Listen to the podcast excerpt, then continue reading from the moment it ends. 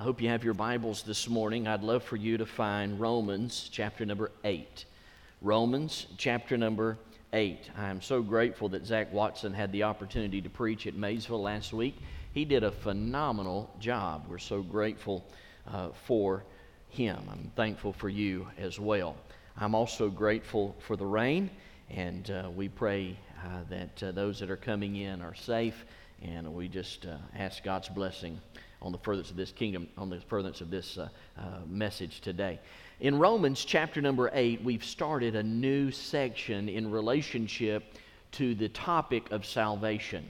Remember, Paul, as he's writing to the church at Rome, uh, he has some very specific things that he's trying to communicate to the church.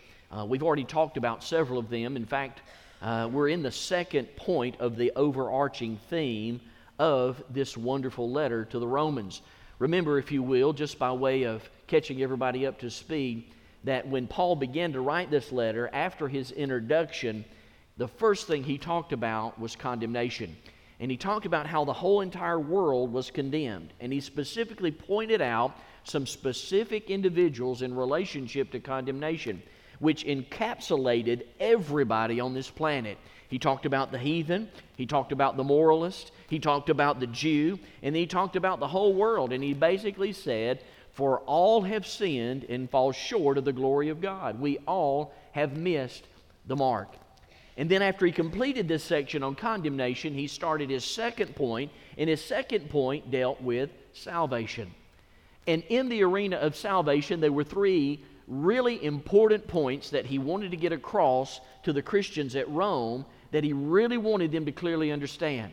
The first one was justification. He wanted them to understand how justification related to their salvation. Now, many of us living in 2023 have heard on several occasions the basic definition of justification just as if I'd never sinned. But what Paul is teaching here is not just that great foundational definition of justification, He's saying, look, we've got to clearly understand when we were justified and when we got saved, at that very moment, God declared us righteous. God made a declaration from the throne room of heaven that because of the blood of Jesus Christ, when you confessed with your mouth and believed in your heart that Jesus Christ was raised from the dead, you communicated that by an act of will. At that very moment, God declared you righteous, and therefore you have been sealed with the Holy Spirit of God. Which brought us to the second point of Paul's teaching. Paul says, Not only have we been declared righteous, we that have been saved, but we've also been sanctified. Sanctification, Paul said, as he's teaching through this wonderful letter, is that Jesus Christ, because of his death, burial, and resurrection, and because of the Holy Spirit that has been deposited inside of every believer, you at your salvation were not only justified, but you were set apart. That's sanctification. You were sanctified. Paul uses a very sophisticated term. He uses the term holiness. You have been declared righteous and are expected through the power of the Holy Spirit living inside of you to live a holy life. You are no longer a sinner. You are a sinner, you're a saint that sometimes sins. You're no longer a sinner bound for hell. There is now, therefore, no condemnation to those that are in Christ Jesus. You have been saved and sealed by the Holy Spirit of God, declared righteous, set apart, and then he's talking about this issue that we're getting into now of preservation. Preservation. That is the security that we have in Jesus Christ. Because Jesus does the saving, because we've been justified, because we've been sanctified, now, as we walk through the course of our life and we get older and older, I just had my spiritual birthday, March 22nd, 1988. I'm 32 years old, Mark. Never felt help, healthier in my life. I wish I could go off of the being 32, but the fact of the matter is, in relationship to my spiritual birth, I've been walking with the Lord now for 32 years. And in relationship to walking to, with the Lord, I'm not the person I used to be. I'm growing in grace. I'm growing. It's just like that old song we used to sing in vacation Bible school. He's still working on me to make me what I ought to be. It took him just a week to make the moon and the stars, the sun and the earth, and Jupiter and Mars. But oh, how loving patient he must be. He's still working on me. If God's still working on you, will you say amen right there? And he's working on all of us. He sure is. So, Paul, in communicating this issue of preservation, has got us to chapter number 8.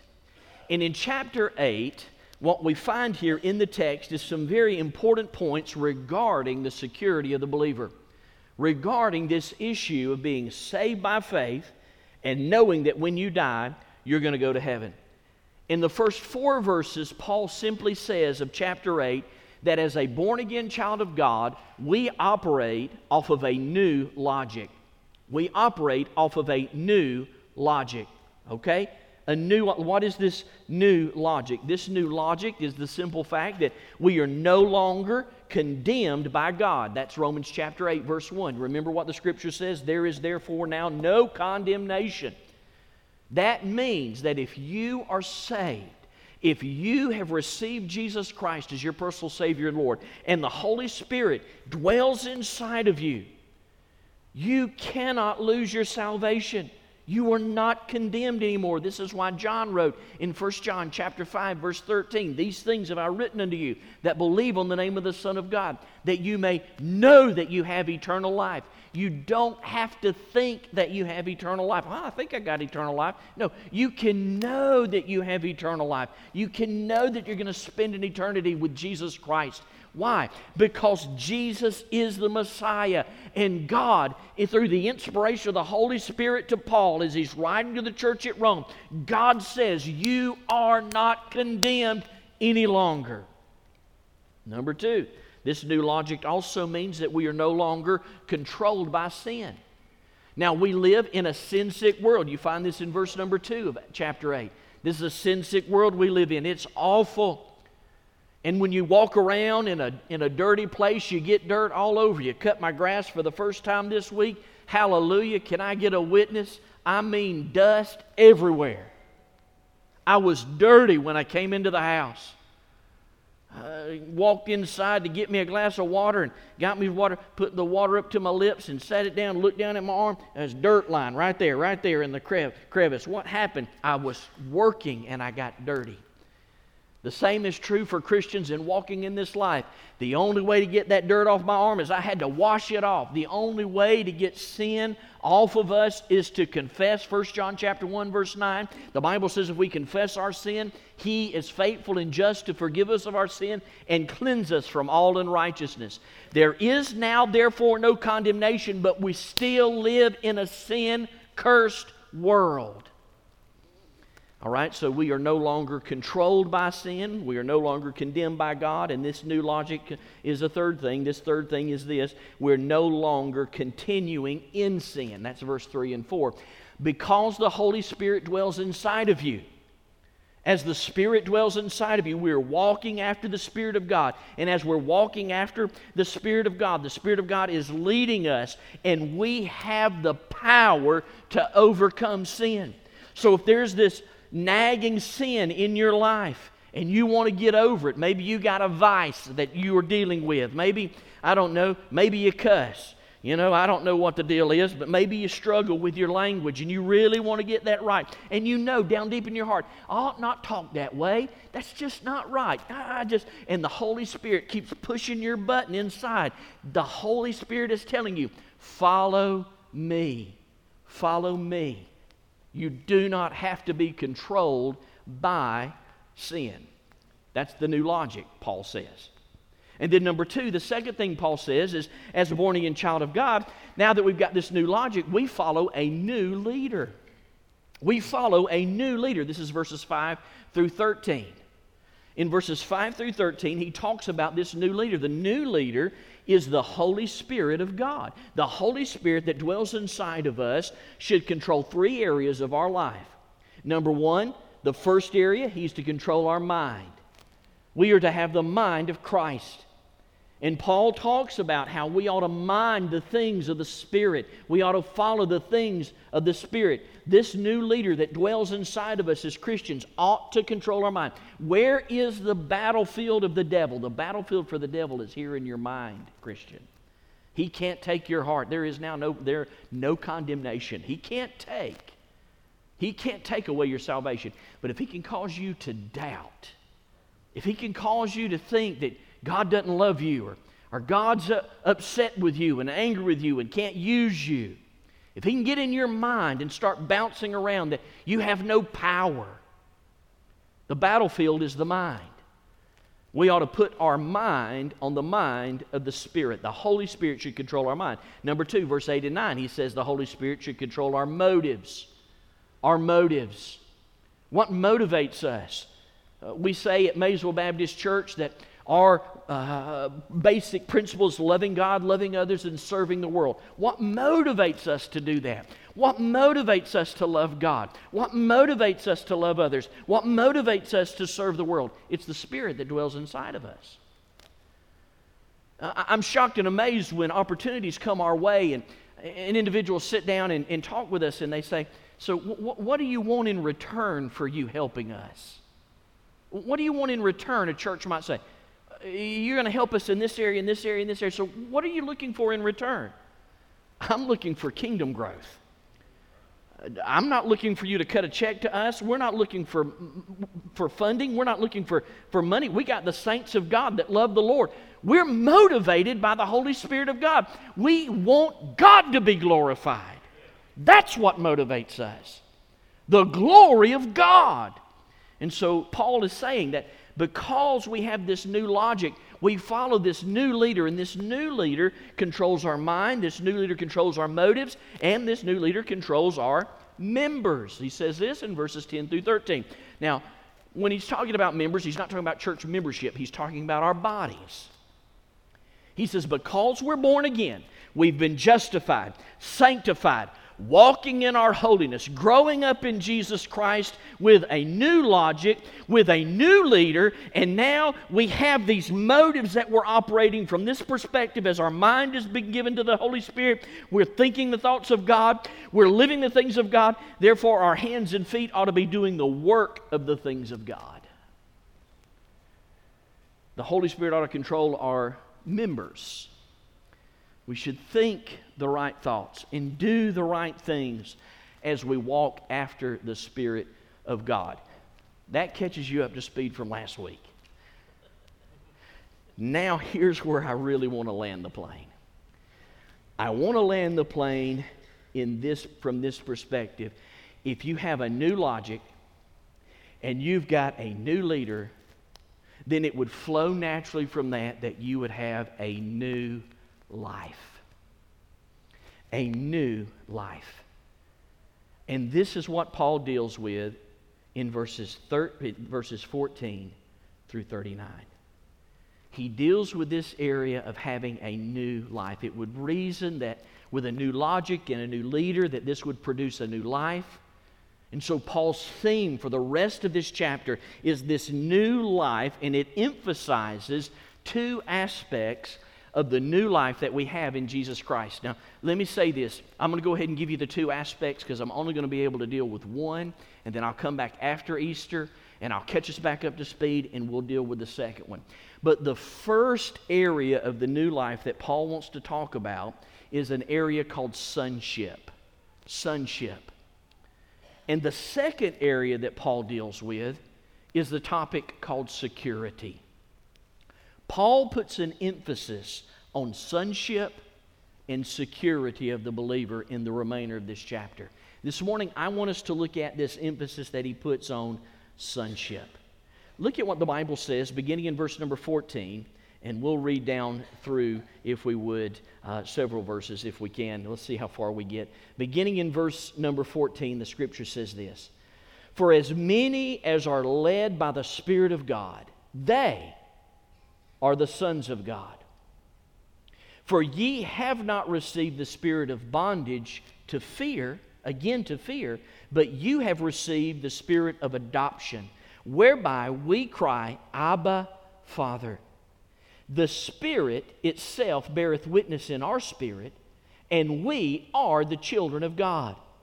And if children, then heirs, heirs of God, and joint heirs with Christ. If so be that we suffer with him, that we may be also glorified together. And let me stop right there because let me deal with this section if I could. In relationship to this issue of sonship, Paul's going to talk about three things. The first thing he wants to deal with is he wants to deal with the fact that we have been adopted into the family of God. As a born again child of God, there is this adoption into the family of God that we have experienced. Adoption is a very special occasion. In the United States alone, one out of every 25 United States families with children have adopted the child, adopted a child. There are many in our church that have adopted a child. My, my name, I, I am by blood an Osborne. But a man by the name of Robbie Robertson adopted me at birth. I am a adopted child to the Robertson family, and I am so blessed to have that opportunity. But one out of every 25 U.S. families with children have adopted children. Number two, roughly 40% of adoptions are from the U.S. foster care system right here in the United States. Did you know that there are 107,918 foster children that are eligible for uh, and waiting for adoption? Can I say that number again? 107,918. We've been getting word over the past couple of weeks about the homeless state of Jackson County. We just found out a couple of weeks ago, and we've been praying for this for several weeks on how God would have us to respond as a church. But there are 110 homeless children in Jackson County. Paul, in speaking to the church at Rome, had the ear of all the natural born citizens that he was speaking to. And as he was speaking to these members, these, these Romans that were members at the church at Rome, the idea of adoption rang very clear in their mind. You see, adoption was really a Roman type philosophy. And once you were adopted, if you were a Jewish family, were adopted into a Roman family, then you, excuse me, were secure and you had all the benefits of Rome and a Roman citizen. It encapsulated and incorporated every aspect of the Roman lifestyle. Paul clearly understood this, even though he was not adopted, but in the book of Acts, Luke reports that Paul was a Roman citizen and he was also born a Hellenistic Jew in Tarsus. So, Tarsus, being overtaken by Rome, there became a, a Roman province, and anybody that was born inside that Roman province became a Roman citizen. And Paul, being born there in Tarsus to Jewish family, became not only a Jew, but he was also a Roman citizen, incorporating all, if you would, all of the benefits of being a Roman. And we see him take advantage of that in the book of Acts. What Paul is saying here in relationship to this issue of, of us being adopted by God, that this adoption that we have has put us into the family of God. Now, here's the question so, what does that mean? What does it mean that we've been adopted by God as a child of God? Well, it means, it means three things. Let me show them to you if I could. Number one, verse 14, it means that we are led by the Spirit. Notice what the scripture says again in verse number 14. He says, For as many as are led by the Spirit of God, they are the sons of God. Do you see that there?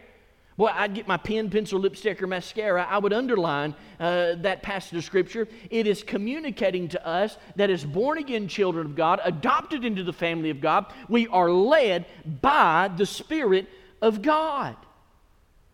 We have the Spirit dwelling inside of us, and we're listening to the Spirit as the Spirit is leading us, and He's leading us through all this way. Now, now, what does it mean, Pastor, for the Spirit of God to lead you? Does that mean that when I got up this morning, the Spirit of God led me to the kitchen to pour a cup of coffee? For many of us, that is true. That is true for many of us. But what Paul is talking about here in this context goes beyond that. Yes, you may get up and the Holy Spirit of God inside of you may give you some discernment to say, you know what? I don't feel like I need to go down uh, to go to church go and go through Banks County or, or go through Banks Crossing. I need to go the back way. And, and there may very well be a wreck or something that hinders you. The Spirit of God does lead in that direction. But in regards to this, there's a very specific leading that the Spirit of God is doing here. Notice what the Scripture says. The Bible says, For as many as are led by the Spirit of God, they are the sons of God. Uh, what is this specificity that you're talking about, Pastor? It revolves around the word for. You see it there in the text? For. This is signaling to you and I that what Paul has just said is vitally important to the words that he wrote in verse number 14. What did he say then in verse number 13?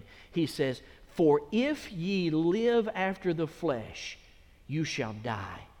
But if you live through, or if ye through the Spirit do mortify the deeds of the body, ye shall live. For as many as are led by the Spirit of God, they are the sons of God. The specific the leading that the Spirit of God is trying to help each one of us do is to mortify the deeds of the body. What is that? Those are the vices that we struggle with. Those are the difficulties that we have in our life.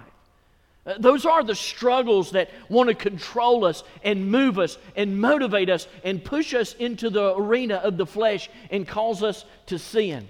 It is those, to use my illustration that I, I think we all so clearly can relate to. It is that feeling inside of us when we're on 285 and someone cuts us off. Everybody know what I'm talking about?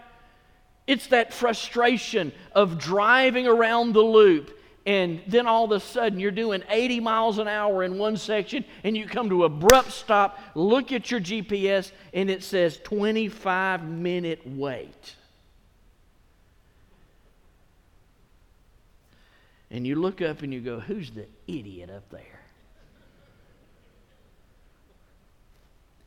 The Holy Spirit that dwells inside of us wants to mortify, put to death the things of the flesh, the deeds of the body. So he tells us here that as born again children of God who've been adopted into God's family, we are led by the Spirit of God to put these to death. Now, uh, this is fascinating when you look at this text it's fascinating because that, that verb there, I want you to notice the verb, are led by. You see that there in the text? For as many, verse 14, for as many as are led by.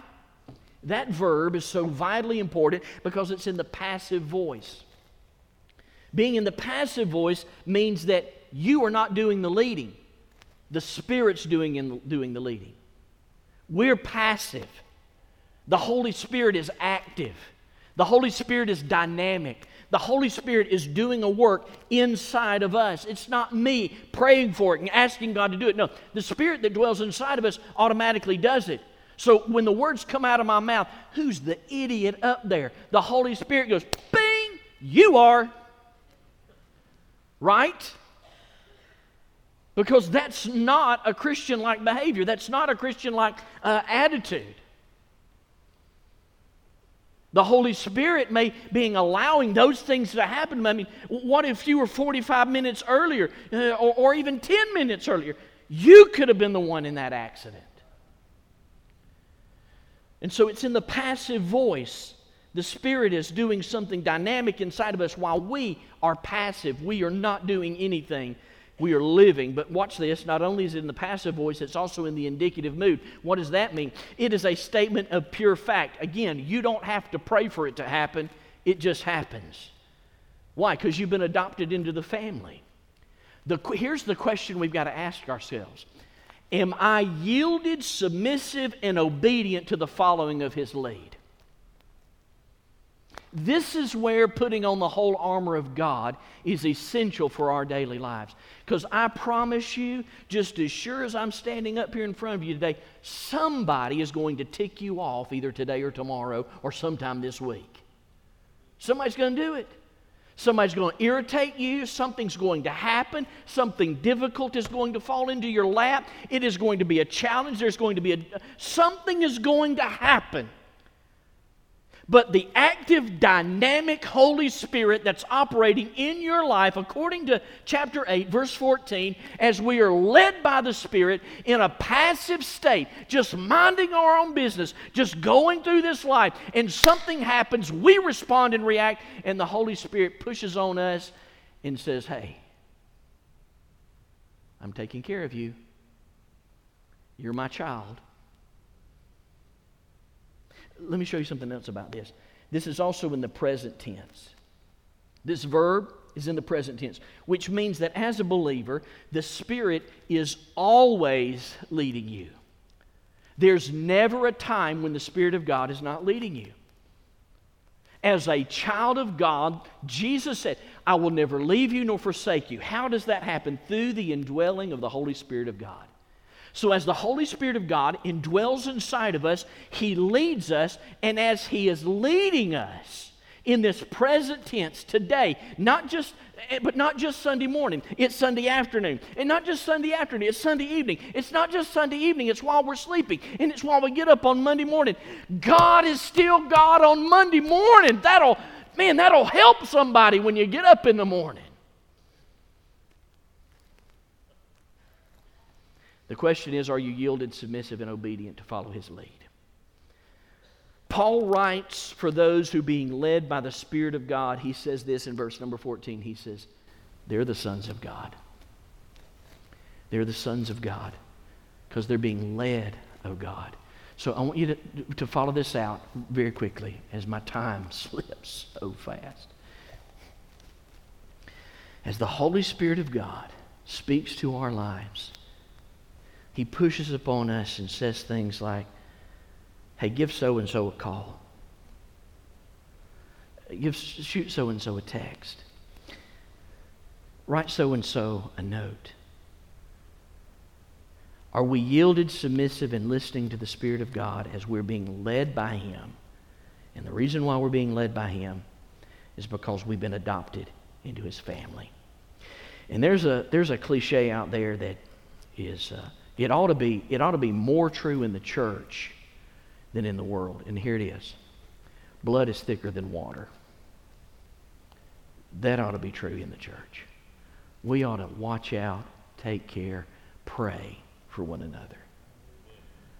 And so Paul is doing everything in his power to encourage the church at Rome to understand that as adopted children of God, they're being led by the Spirit. L- let me show you a second thing. Not only does it mean we're being led by the Spirit, that is, when we're adopted, it also means we are loved by the Father. We are loved by the Father. Look at what the Bible says in verse 15 and 16. He says there in the text, For you have not received the spirit of bondage again to fear, but you have received the spirit of adoption, whereby we cry, Abba, Father. The Spirit itself bears witness with our spirit, and we are the children of God. Verse 15 is a continuation of this flow of the previous verse. Uh, For we have not received this spirit of bondage. The word bondage, there's where we get our English word slavery.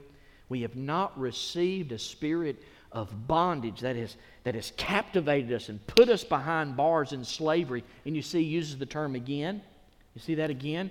That's where we were before.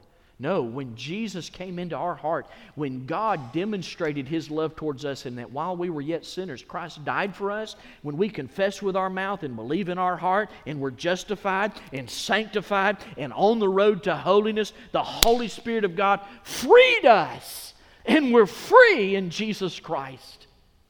And the freedom that we have has not brought us into bondage. If you're walking around and you're a Christian, you got Jesus Christ living inside of you, and you're gloom, despair, and agony on me, you have listened to the lie of the devil. I don't care how bad it is out there in our culture, and it's bad. I mean, our culture calls right wrong and wrong right. But the Bible is clear that when Jesus Christ set us free, we got set free indeed. And the freedom that we have has not chained us to the bondage that this world is chained to. This world is going to ever get increasingly worse. But praise be unto God as a child of God, this world is not my final home. I got a better place with Jesus. Why? Because He loves me. We are loved by the Father. Let me show you uh, an, another thing real quick. Notice what the Bible says here in relationship to verse number 17. We're loved by the Father, led by the Spirit. But then he says this in verse 17 We are lifted by the Son. You see, Paul makes it very clear that in response to this issue of preservation, that is to say, that when we got saved, we were justified, sanctified, walking in our holiness, adopted by God. And through this adoption, we have this new life. And this new life has been uh, uh, uh, uh demonstrated. It has been demonstrated by being led by the Spirit, by loved by the Father, and also being lifted by the Son. You see God the Father, God the Son, and God the Holy Spirit. Look at verse number 17. As we see this, he says, And if children, then heirs, heirs of God, and joint heirs with Christ, if so be that we suffer with him, that we may also be glorified together. We have been lifted by the Son. The key word here in this passage of Scripture is the word heir. It's uh, mentioned here in verse number 17, and it's obviously the main focus of this particular section. An heir, by definition, is a person who is legally entitled to the property and possessions of an estate upon the death of the benefactor. An heir receives an inheritance that has been passed down from the benefactor to the beneficiary. The beneficiary has not worked to accumulate this inheritance, rather, someone else already did the work, and it is now passed down to the recipient. This particular word, heir, is a compound Greek word. It comes from two Greek words. The first part of that word is kleros. Kleros. The second part is nomos. Kleros nomos. It means one who is received an allotted portion. One that is received an allotted portion by the law. That is, the law of God, in response to who He is, the creator of this universe, has chosen for us to be the beneficiary of His Son, who died on Calvary's cross, was buried, and rose again the third day and whosoever comes to Jesus Christ will inherit, you will be an heir of everything that God has. What does God have? Everything. What do we have as joint heirs? Everything. So, brothers and sisters, I want to submit to you this morning in relationship to being adopted by God. I know that that song, and I like it, and that we sing it, and I enjoy it, and I agree with it, because I do feel like I'm, I'm a nobody. I'm just a nobody, trying to tell everybody about somebody. But I want you to listen to me if you feel the same way, nobodies, a room full of nobodies. Don't you dare forget who you are. If Jesus Christ lives inside of your heart. Yeah, we consider ourselves in humility a nobody. But when God looks at you, you're His somebody. You're His child. I heard a story many years ago about Alexander the Great. Alexander the Great was in his chambers one day when they brought a young boy into his chambers. And as they brought this young boy into the chambers, they stood him before uh, Alexander the Great. And Alexander the Great said, why are, you, why are you bringing this boy in here to me? So we felt like it was an opportunity, sir. We caught this boy in the marketplace. He was stealing fruit. He stole from about 25 vendors. And the, Alexander looked at the young boy and said, Son, what's your name? And the young boy had his head down and would not look at Alexander the Great. He said, Hey, I, I asked you what your name was. Do you, do you know who I am? The little boy shook his head. He said, What is your name, son?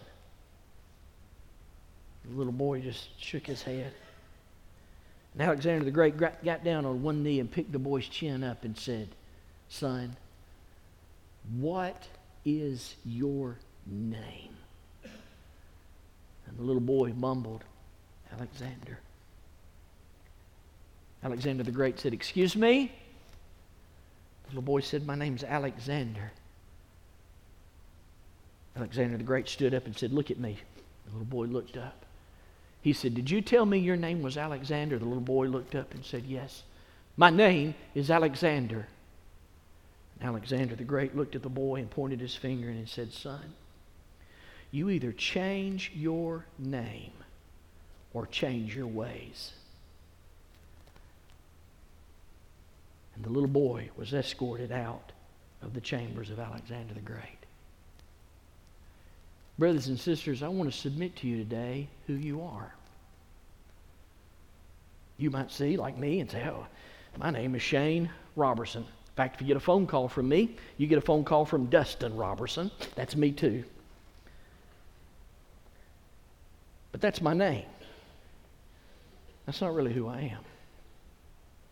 You want to know who I am? I'm a child of the King. I'm a joint heir with Christ.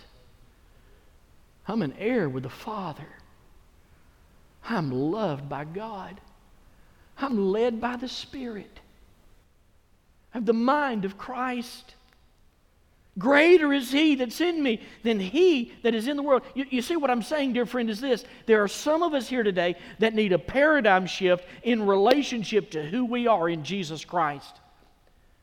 We walk around as we are, have been defeated. Nobody likes us, the culture hates us. The culture thinks that we're the problem. We're the problem. We're the reason why abortion is not uh, legal. We're the reason why homosexuality is, is uh, frowned upon. We're the reason why LGBTQ, little boys and girls, can't just go get uh, changes however they want. We're the problem. We're the problem. We're the problem. God says, You have the answer, and you're the victory. You have Christ living inside of you. And the only reason why all hell is not broke loose over the course of this world is because the church is still here. And one day, could be today, the trump of God will, sh- will sound, and there will be a shout, and the dead in Christ will rise first, and we that will remain will be caught up together with the Lord in the air forever to be with the Lord.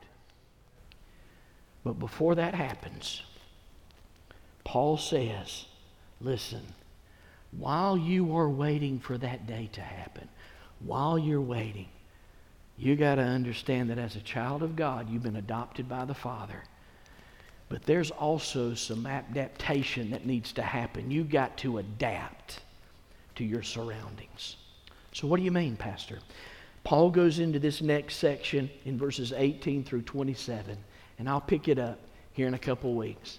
And I want to talk to you about how not only have we been adopted by God in this sonship and daughtership, but we have also have the strength to adapt into a wicked culture. That's what he talks about. We have been adapted into the family of God, which means the world is going to hate us. That's what he's going to talk about. If you want to read ahead, if you read verses 28 through 27, you'll notice that Paul's going to talk about groaning. Groaning. Mm. Mm. Mm. Hey, I don't know. Let me, let me end with this, brother. I'm done. You want to come on up here? I'm going I'm to pray uh, here in just a minute. I want to tell this one story, and I'm going to be done. I was in a Walmart the other day. Listen, I'm going to tell you a story. I was in Walmart the other day. That ought to be enough of the story right there. I walk out of Walmart, and as I'm walking to my car, this guy grabs me on the back of the arm. And I turn around and say, Can I help you, sir? He said, Give me a dollar. I said, Excuse me? He said, Give me a dollar. I said, Uh uh-uh. I don't have a dollar. And I didn't. Walked to the car. He followed me all the way to the car. I open the door and he's standing right there. I get in the car and sit down. He grabs me by the leg and begins to pull and pull. Just like I'm pulling your leg right now.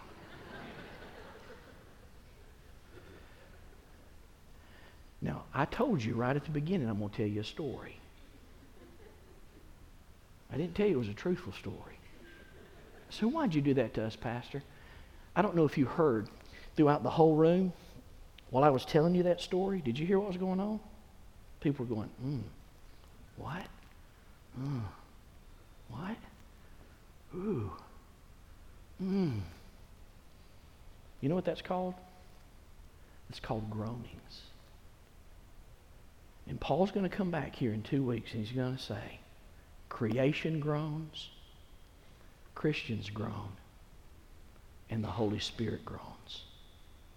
Why? It groans because it's trying to adapt to the wickedness of this culture. The Holy Spirit is groaning because you're going through some stuff today. And the only answer is, mm. Could you bow for prayer? Father, I want to thank you so much for this occasion. I want to thank you for loving us and being with us. I want to thank you that we've been adopted as sons and daughters. Lord, there may be someone here today that maybe has never experienced the free pardon of sin. Maybe they don't maybe they don't know the truth of your word. So Father, I pray that as we go in this invitation this morning that you would have your way. If there's someone here today that needs to be saved, I pray today would be the day they receive Jesus as Savior. Have your way in this invitation this morning.